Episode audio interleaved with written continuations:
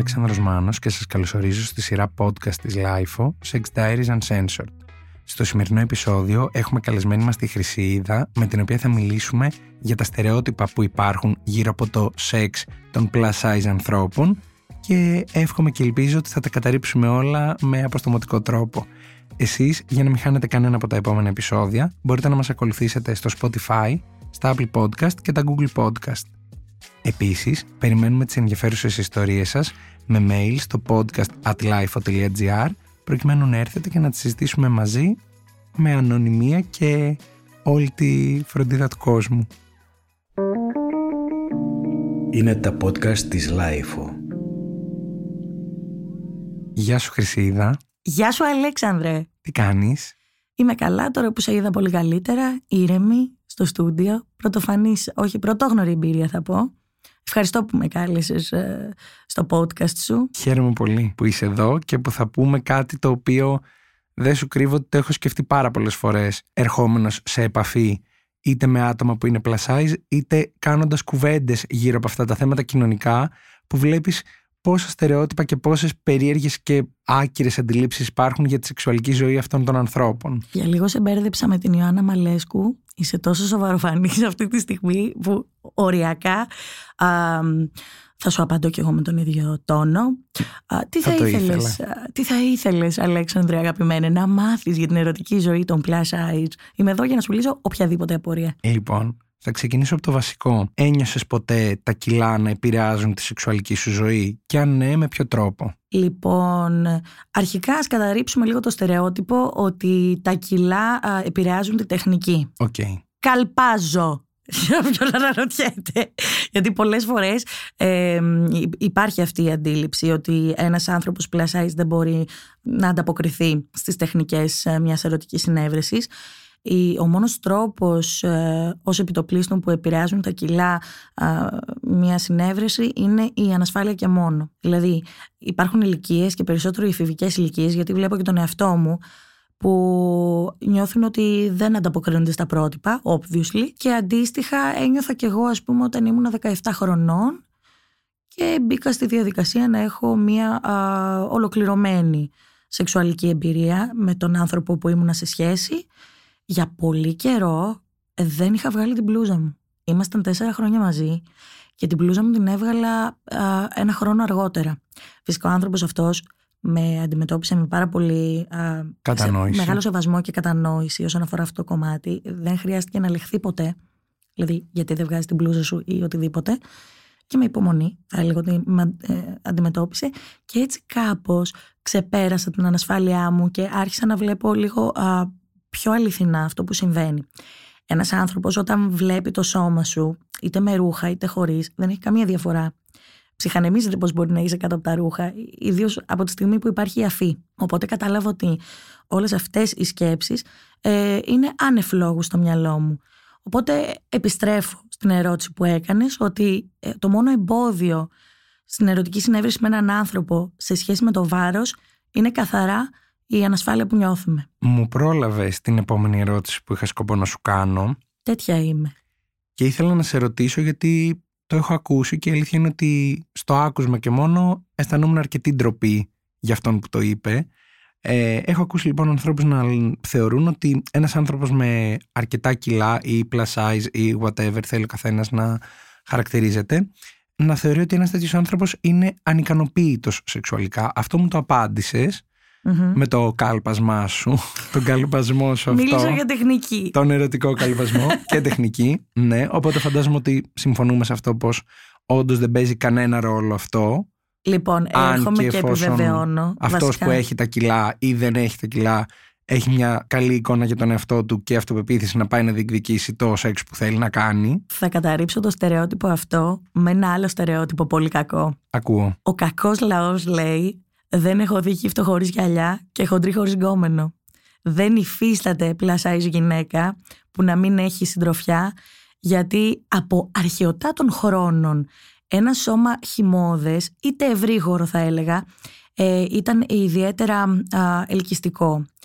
Πιστεύω, εικάζω, ότι προσφέρει μια οικειότητα. Μια φροντίδα. Πόσο μάλλον μια γυναίκα με μεγάλο στήθος είναι ε, πιο οικία σε έναν άντρα, δεδομένη της θυλάσεως, ας πούμε. Οπότε στην επιλογή των ανδρών είμαστε η πρώτη επιλογή. Είμαστε η τελευταία επιλογή στην επισημοποίηση μιας σχέσης. Στο σεξουαλικό τομέα είμαστε η πρώτη επιλογή συνήθως. Οπότε είναι λανθασμένη η αντίληψη ότι μια γυναίκα plus size δεν έχει σεξουαλική ζωή. σα ίσα έχει πολύ χορτά τη σεξουαλική ζωή. Έχει μια ανισότητα όμως στο σεβασμό. Δηλαδή; Δηλαδή, ευτυχώς δεν μου έχει συμβεί. Έχω ακούσει πολλές μαρτυρίες όμως και δεδομένου ότι η δουλειά μας και εμού και εσού είναι οι ιστορίες των ανθρώπων που μοιράζονται μεταξύ μας. Είναι πάρα πολύ συχνό φαινόμενο ένας άντρας να κρύβει το πάθος του για μια γυναίκα που είναι plus size, δηλαδή να συνευρίσκεται μαζί της, αλλά να ντρέπεται να κυκλοφορήσει μαζί της. Ένας άνθρωπος ανασφαλής. Τώρα μιλάμε ε, για μια κόντρα ανασφαλιών. Μια κοπέλα η οποία έχει ήδη ανασφάλειες με τον εαυτό της, με έναν άνθρωπο που έχει ίδιο εξίσου ανασφάλειες με τον εαυτό του. Είναι δύο ίδιοι άνθρωποι, δύο ίσοι άνθρωποι με τα ίδια πάθη, και όμως ο ένας στερεοτυπικά θεωρείται υπό, γιατί απλά οι ανασφάλειες του φαίνονται. Φαίνονται από γυμνό μάτι, φαίνονται στο δρόμο, φαίνονται στο σχολείο, φαίνονται παντού. Οπότε μιλάμε για ισότητα στα προβλήματα και στα κόμπλεξ, αλλά είμαστε πιο ευάλωτοι στο να εικάζει κανείς για το πώς ζούμε εμείς, τι σκεφτόμαστε εμείς και τι έχουμε στη ζωή μας. Γιατί απλά μπορεί να το δει με γυμνό μάτι. Μάλιστα. Τι, γιατί έπεσες έτσι, σε βλέπω έπεσες. Δεν σου κρύβω ότι σαν άνθρωπος στεναχωριέμαι όταν τα ακούω αυτά, γιατί το έχω βιώσει σε πολύ πολύ πολύ πολύ μικρό βαθμό όταν είχα και εγώ παλιότερα κάποια κιλά παραπάνω για τα δικά μου δεδομένα αυτά που θεωρούσα εγώ παραπάνω και χωρίς κάποιος να με έχει καν αντιμετωπίσει άσχημα αντιμετώπιζα τον εαυτό μου εγώ πάρα πολύ και ευτυχώς ή δυστυχώς αυτό συνέβαινε σε μια εποχή που δεν ήμουν σεξουαλικά ενεργός, ήμουν έφηβος οπότε δεν είχα μπει στη διαδικασία όλο αυτό να μεταφραστεί κάπως και να επηρεάσει αρνητικά είτε την εικόνα για τον εαυτό μου είτε το σεξ που θα έκανα είτε αυτό που λες πιο μετά να ντραπεί κάποιος να με κυκλοφορήσει έξω, να ντραπεί να επισημοποιήσουμε τη σχέση μας και μου φαίνεται ότι είναι τρελό να το βιώνει αυτό κάποιος, όπως και άλλα πολλά πράγματα. Και άσχημο και στενάχωρο γιατί δεν αξίζει σε κανέναν. Δηλαδή, ναι, ακούγουμε σαν να εύχομαι παγκόσμια ειρήνη τώρα. Ε, αλλά. Αφού είσαι, στα ρελάς. Με στεναχωρεί. με στεναχωρεί πολύ αυτό. Λοιπόν, ε, για να μην είμαστε απόλυτοι, αυτό το ρατσισμό το βιώνουν πάρα πολλοί άνθρωποι παντός τύπου. Δεν είναι απαραίτητο μόνο. Και για πολλούς λόγους. Όσο υπάρχουν άνθρωποι με κόμπλεξ, είναι λογικό να υπάρχουν και άνθρωποι με ανασφάλειες εξαιτίας αυτών. Ε, υπάρχουν θύματα, υπάρχουν και θύτες αντίστοιχα. Δεν υπάρχει άντρας που θα πει δεν κυκλοφορώ μόνο μία κοπέλα η οποία είναι ε, ευρύχωρη. Μπορεί να πει δεν κυκλοφορώ μία κοπέλα η οποία το στυλ της είναι πιο γκόθι. Ντρέπομαι. Μπορεί να μ' αρέσει, αλλά ντρέπομαι. Δεν μπορώ να την κυκλοφορήσω γιατί είναι υπερβολικά αδύνατη. Δηλαδή, ας μην θυματοποιούμαστε μόνο εμείς. Όλοι είμαστε κατά βάση θύματα. Απλά είμαστε λίγο μια πιο ευάλωτη κοινότητα, δεδομένου αυτό που είπα πριν. Ε, είμαστε πολύ εύκολοι να κρυθούμε γιατί φαίνεται με γυμνό μάτι η ανασφάλειά μας, το σώμα μας, όλα αυτά. Κρίνει κανείς χωρίς καν να μας μιλήσει. Γιατί απλά την χάνει να φαίνεται. Και μιας και το ανέφερες και πριν, ότι αυτά τα άτομα είναι συνήθως η πρώτη επιλογή αρκετών ανθρώπων, θα ήθελα να σου ζητήσω να μου επιβεβαιώσεις ή να μου καταρρύψεις το ζήτημα του φετίχ των κιλών. Α, το χειρότερο. Δηλαδή, ξέρω ανθρώπους προσωπικά οι οποίοι έχουν πάρα πολύ έντονο αυτό το φετίχ και σε αυτή τη στήλη δεν κρίνουμε κανένα φετίχ αλλά ήθελα να ρωτήσω αν εσύ από τη δική σου μεριά έχεις ε, νιώσει είτε να σε φλερτάρει κάποιος πολύ πιο έντονα με κύρια και πρώτη αιτία τα κιλά ή να έχεις ενδεχομένως νιώσει ότι αν ήμουν 30 κιλά κάτω δεν θα με κοίταζε κανένα, θα είχα παρόμοιο πρόσωπο, παρόμοιο σώμα, παρόμοια μαλλιά, ξέρω εγώ δεν θα έχει αλλάξει κάτι τόσο πολύ πάνω μου. Δεν είμαι κατά το φετίχ, με την έννοια ότι ο καθένας έχει δικαίωμα να έχει τα δικά του, ό,τι θέλει να κάνει στο κρεβάτι του. Cool. Είναι παράλογο να φετιχοποιείσαι σαν άνθρωπος, αλλά δεν μπορείς να το αποφύγεις. Υπάρχουν παντός πάρα πολλοί τύποι ανθρώπων που γίνονται φετίχ. Δεν ε, μπορώ ο σύντροφός μου ή ο εκάστοτε άνθρωπος που μπορεί να βγαίνω να με βλέπει σαν φετίχ. Μία φορά στη ζωή μου αντιλήφθηκα ότι ο σύντροφός μου είχε αποκλειστικές επιλογές μόνο πλασάις γυναίκες. Και αυτό να το δηλώσω, επειδή έχω μιλήσει και με πραγματικά πολλές κοπέλες πλασάις, συχαινόμαστε να μας φετιχοποιούν. Αισθανόμαστε ότι είμαστε κάτι πολύ ιδιαίτερο, πολύ κάτι δύσκολο να αρέσει σε κάποιον και κάτι πολύ εύκολο να λατρεύει κάποιος εντός εισαγωγικών ως διαστροφή και να αναγνωρίζεται ως διαστροφή. Είναι το χειρότερο. Είναι σαν να σου λέω επειδή είσαι ο Αλέξης, μ' αρέσεις γιατί εμένα μου αρέσουν μόνο οι Αλέξιδες, ξέρω εγώ. Μην αλλάξεις. Σε περιορίζει. Σου λέει μην αλλάξεις. Σε περιορίζει σαν άνθρωπο. Είναι σαν να σε διαλέγει όχι γιατί είσαι εσύ, αλλά γιατί φαίνεσαι κάπως έτσι. Και σε οποιαδήποτε σχέση ανθρώπων είναι λάθος αυτό, όχι μόνο για το plus Και όταν είχα μάθει λοιπόν, επιστρέφω, ότι αυτός ο άνθρωπος ε, διάλεγε πολύ συνειδητά plus γυναίκες, όμορφες γυναίκες, γιατί όλες οι γυναίκες είναι όμορφες. Δεν είναι ότι νιώθεις κάποιον εσωτερικό ανταγωνισμό ή μια ανεξήγητη έπαρση το ότι αχάλια είναι αυτές και εγώ είμαι καλύτερη και όλα αυτά. Πώς τα διάλεξε, άρα ρίχνει και εμένα. Κάτι έσβησε μέσα μου. Έσβησε. Έκλεισε ο διακόπτης. Αντίστοιχα, πάντα διάλεγα ανθρώπους που δεν είχαν κάνει ποτέ κάτι με μια πλασάιζ. Όχι και εμένα, αλλά με, με εξήταραν. Για να μην υπάρχει μέτρο σύγκρισης, για να μην υπάρχει φετίχ πιθανώς. Τύχαινε πρώτον ότι δεν θα με προσέγγιζε αποκλειστικά γιατί βλέπει το σώμα μου. Σε καμία περίπτωση δεν είναι ωραίο μόνο επειδή βλέπει το σώμα σου κάποιος να σε προσεγγίζει. Είτε είσαι αδύνατος, είτε είσαι παχουλός, είτε είσαι ε, ψηλός, είτε κοντός. Ε, φρόντιζα αυτοί οι άνθρωποι να κοιτάνε εμένα.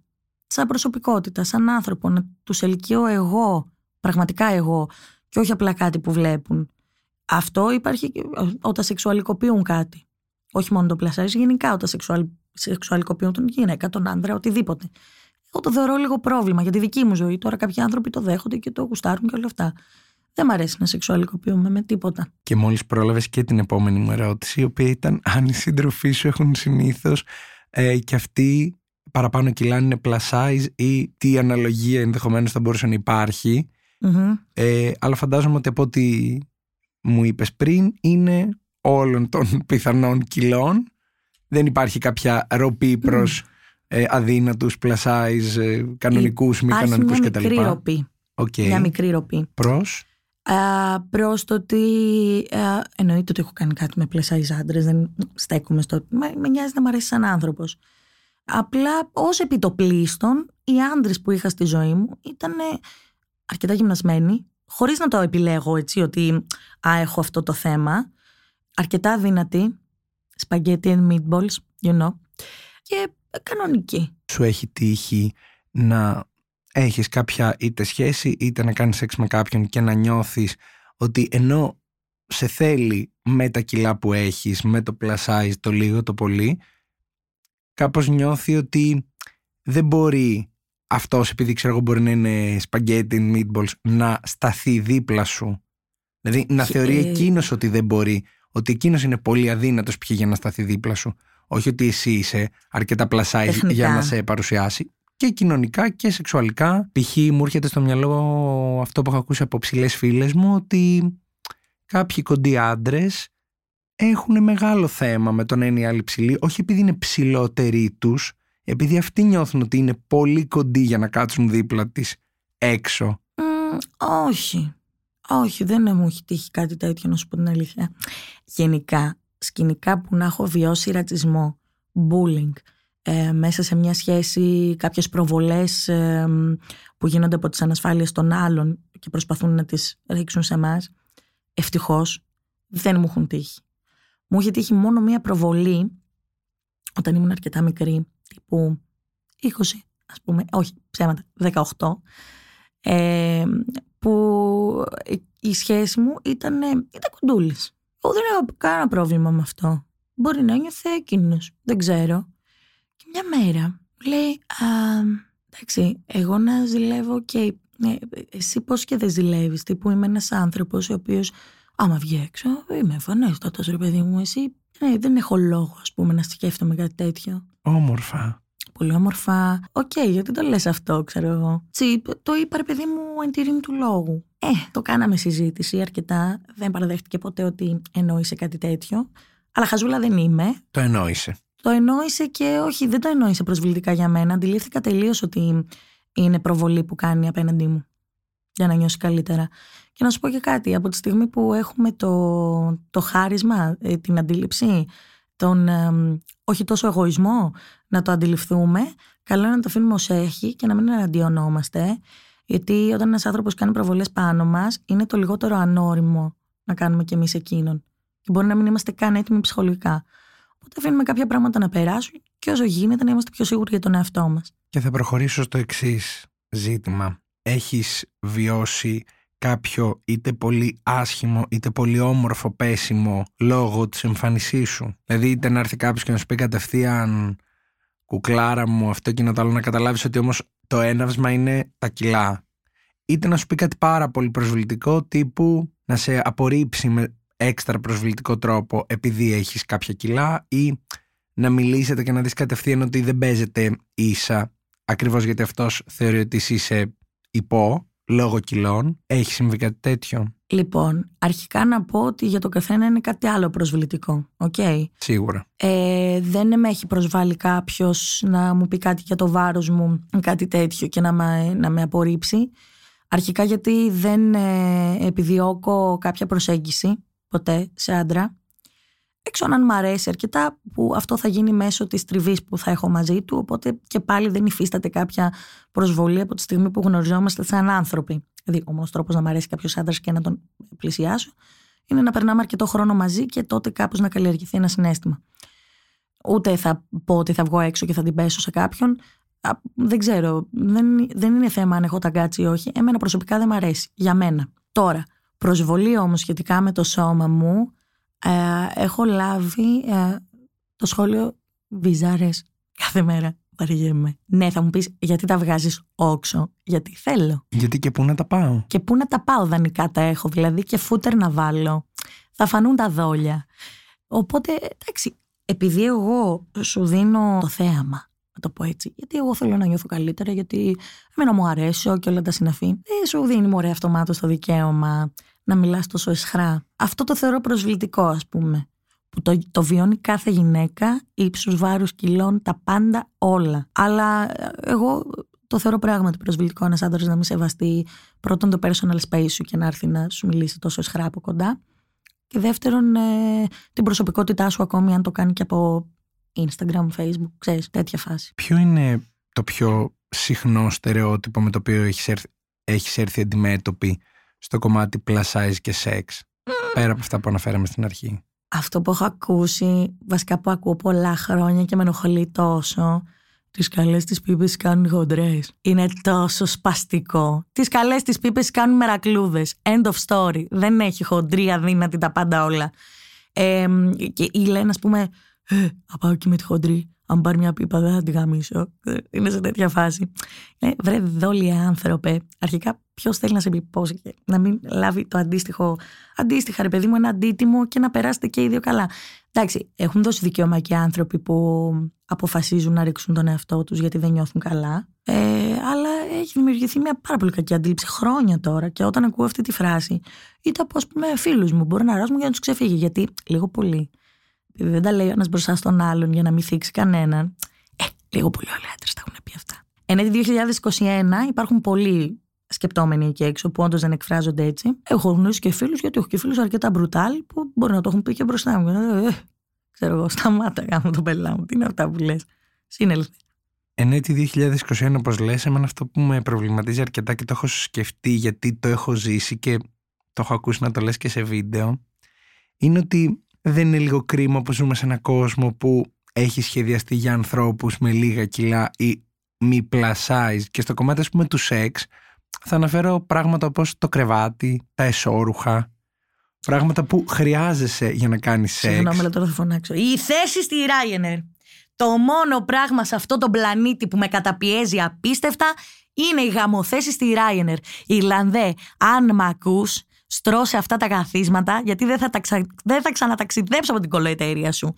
Πέραν από τα καθίσματα. Τι ζώνες. Είναι δυνατόν να μπαίνει σε ένα αεροπλάνο. Μη είχαν βάλει με έναν άνθρωπο. Ήμασταν και οι δύο αρκετά ευρύχωροι. Και μας είχαν βάλει μαζί. Ε, δεν θα πάει σούστα το γαμμένο το αεροπλάνο. Δηλαδή δεν θα χωρέσουμε δεν θα περάσουμε όμορφα. Γιατί δεν βολεύεται κανείς αυτό το ταξίδι; Γιατί κανένας δεν μπορεί να. Κάποιους πόρου ρεγαμότο. Δηλαδή, πόρου, όχι σπόρους γιατί είμαι και τσιβδί. Κάποιους πόρου ρεγαμότο. Κάτι. Παρόλα αυτά, θα σου πω, εν έτη 2021 θεωρώ ότι ο κόσμος έχει γίνει πάρα πολύ ελαστικός με τη διαφορετικότητα και την ιδιαιτερότητα, θα πω. Δόξα τω Θεώ, επειδή έχουμε οικονομική κρίση, πολλοί νέοι, εγώ, εσύ και άλλοι τόσοι, έχουμε κληθεί να κάνουμε πράγματα μόνοι μας ε, και πιο ριζοσπαστικά εντός εισαγωγικών. Να μιλήσουμε για τους εαυτούς μας, για τις ζωές μας, να απεξετανικεύσουμε κάποια πράγματα, ε, να αποδολοποιήσουμε γενικά κάποια πράγματα.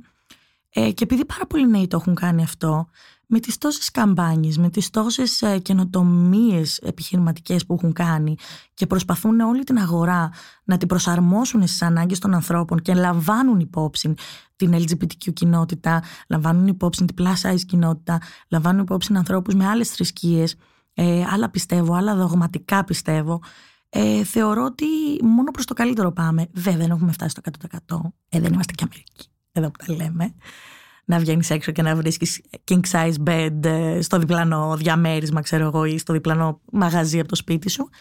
Αλλά και μόνο που έχουν αρχίσει να υπάρχουν τέτοια πράγματα, μόνο ευχαριστώ μπορώ να πω σε όλη τη γενιά μας, μόνο στη γενιά μας σε καμία άλλη γενιά.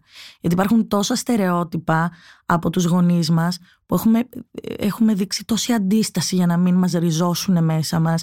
Ακόμη και αυτά που ακούω σήμερα από το περιγυρό μου, από το οικογενειακό μου περιβάλλον, κάθομαι και κάνω το εξής στον αστυνόμο «Ε, αυτό που λες είναι τέρμα σεξιστικό, ξέρω εγώ. Ε, αυτό που λες είναι τέρμα ρατσιστικό. Γιατί» ε, και αυτή η αντίσταση που προβάλλουμε σαν γενιά γαμάει ρε φίλε. Γαμάει. Γιατί προσπαθούν να μας τα ριζώσουν από μικρά. Ακόμη και ένας πατέρας που θα πει στο παιδί του, Ε, θα γαμίσει κανένα μουνάκι, και το παιδάκι να είναι 8 χρονών. Αυτόματα του, του ριζώνει το σεξισμό. Όταν αυτό το παιδάκι θα γίνει 18 χρονών και θα βλέπει ότι η κοινωνία δεν υποδέχεται αυτές τις πίπες, θα αρχίσει λίγο να μπαίνει στο κεφάλι του ότι μπαμπά, καλά τα λες, αλλά μην εκεί που είσαι. Εγώ προχωράω. Έχεις ακούσει σε κάποια περίσταση στο κοντινό σου περιβάλλον χονδροφοβικές απόψεις ή τέλος πάντων κάτι στο οποίο είπες, Όπα. Προφανώς το περιβάλλον μας συνήθως μας αντιμετωπίζει με κάποια αγάπη και με κάποια στοργή και κατανόηση. Αλλά επειδή νομίζω ότι όλοι έχουμε βρεθεί σε μια τέτοια συνθήκη που ουσιαστικά να συζητάνε μπροστά μας κάτι ακραία προσβλητικό για μας. Έτσι τώρα, έτσι όπως το είπες, σκέφτηκα να σε ρωτήσω αν έχει γίνει τέτοια κουβέντα για plus size, για το οτιδήποτε σχετικά με αυτό μπροστά σου. Όχι, αλλά θα σου πω ποιες είναι οι πιο άβολες κουβέντες για μια πλασάις μέσα σε μια οποιαδήποτε παρέα. Ακούω. Η συζήτηση για δίαιτες και γυμναστική, οι τόσο γυναικείες συζητήσεις. Ε, δεν αυτή τη διατροφή. Λέω τώρα να αλλάξω και να κάνω κάτι άλλο. Και λέω να πάρω τώρα γυμναστήριο, γιατί ρε, έχω βάλει αρκετά κιλά και οι άλλοι είναι 65 κιλά. Θες να τις ρίξεις μπουκέτο και να της πεις: Δες λίγο καλύτερα ότι είσαι αρχηγός και εντάξει, λίγη προσπάθεια αν θες να διορθώσεις τον εαυτό σου. OK, do it, αλλά μην μου το εμφανίσεις σαν πρόβλημα και μου το λες να σου λύσω τι ακριβώς. Τι ακριβώς σου λύσω, υποφέρω, ας πούμε. Είναι πάρα πολύ ενοχλητικές αυτές οι συζητήσεις και μερικές φορές όταν τις κάνει παρέα μου, γιατί κοριτσάκια είμαστε, θα υποπέσουμε και σε αυτό το σφάλμα κάποια στιγμή. Προσπαθώ να τους προσγειώσω λέγοντας: ε, Ωραία, τα στρίγγι θα φορεθούν φέτος έντονα χρώματα. Φτάνει, προχωράμε, γίναμε πολύ γυναίκες. Enough. Είναι πολύ άβολο γιατί καλείσαι να συμμετέχεις σε μια συζήτηση στην οποία δεν έχεις κοινό ενδιαφέρον, obviously, έξω αν όντως αθλείσαι ή κάνεις διατροφή, αλλά και πάλι δεν είναι αυτό το think της ζωής σου. Έχεις άλλα τόσα πράγματα. Είναι σαν να σου λέω εγώ, σήμερα ξύπνησα, έφαγα δημητριακά και πήγα στη δουλειά μου. Σε ενδιαφέρει, αυτά είναι τα νέα μου.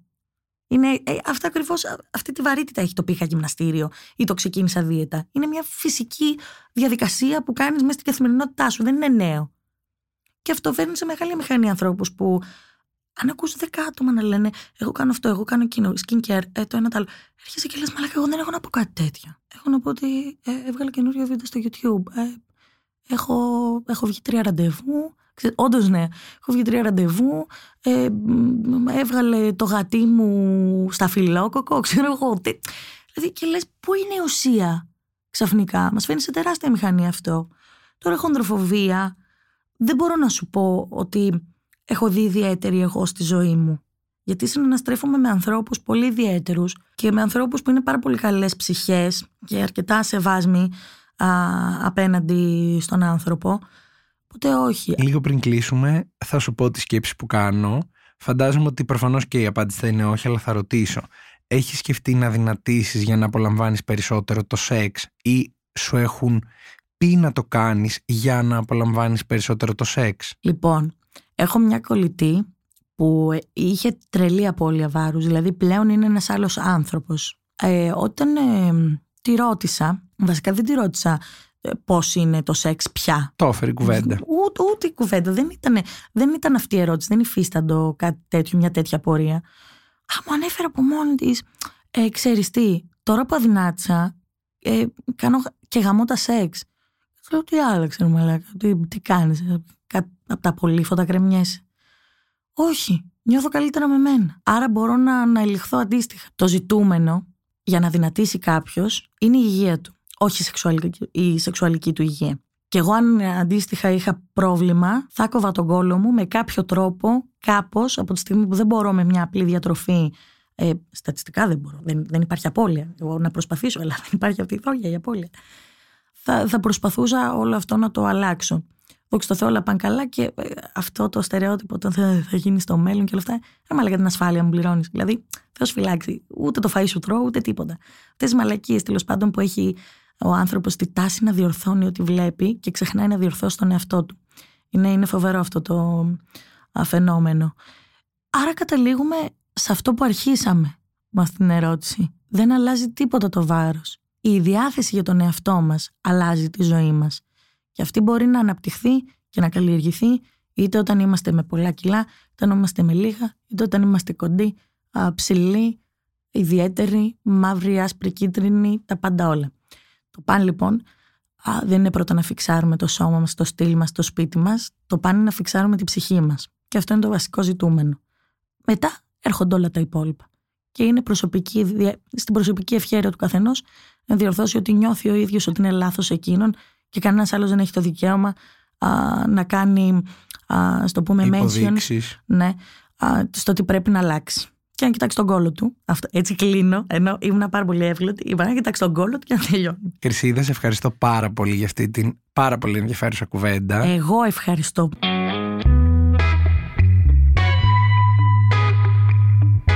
Ήμουν ο Αλέξανδρος Μάνος και αυτό ήταν ένα ακόμα επεισόδιο της σειράς podcast της LIFO, Sex Diaries Uncensored. Στο σημερινό επεισόδιο είχαμε καλεσμένη μας τη Χρυσίδα με την οποία μιλήσαμε για το σεξ των plus size ανθρώπων και όχι μόνο και καταρρύψαμε αρκετά από τα στερεότυπα και τις παρανοήσεις που μπορεί να υπάρχουν και έξω σχετικά με αυτό.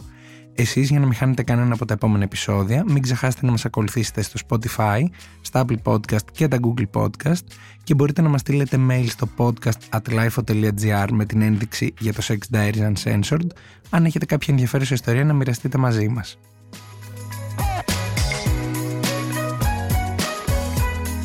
Ηχοληψία, επεξεργασία και επιμέλεια, Φαίδωνας Κτενάς και Μερόπη Κοκκίνη. Ήταν μια παραγωγή της LiFO. Είναι τα podcast της LiFO.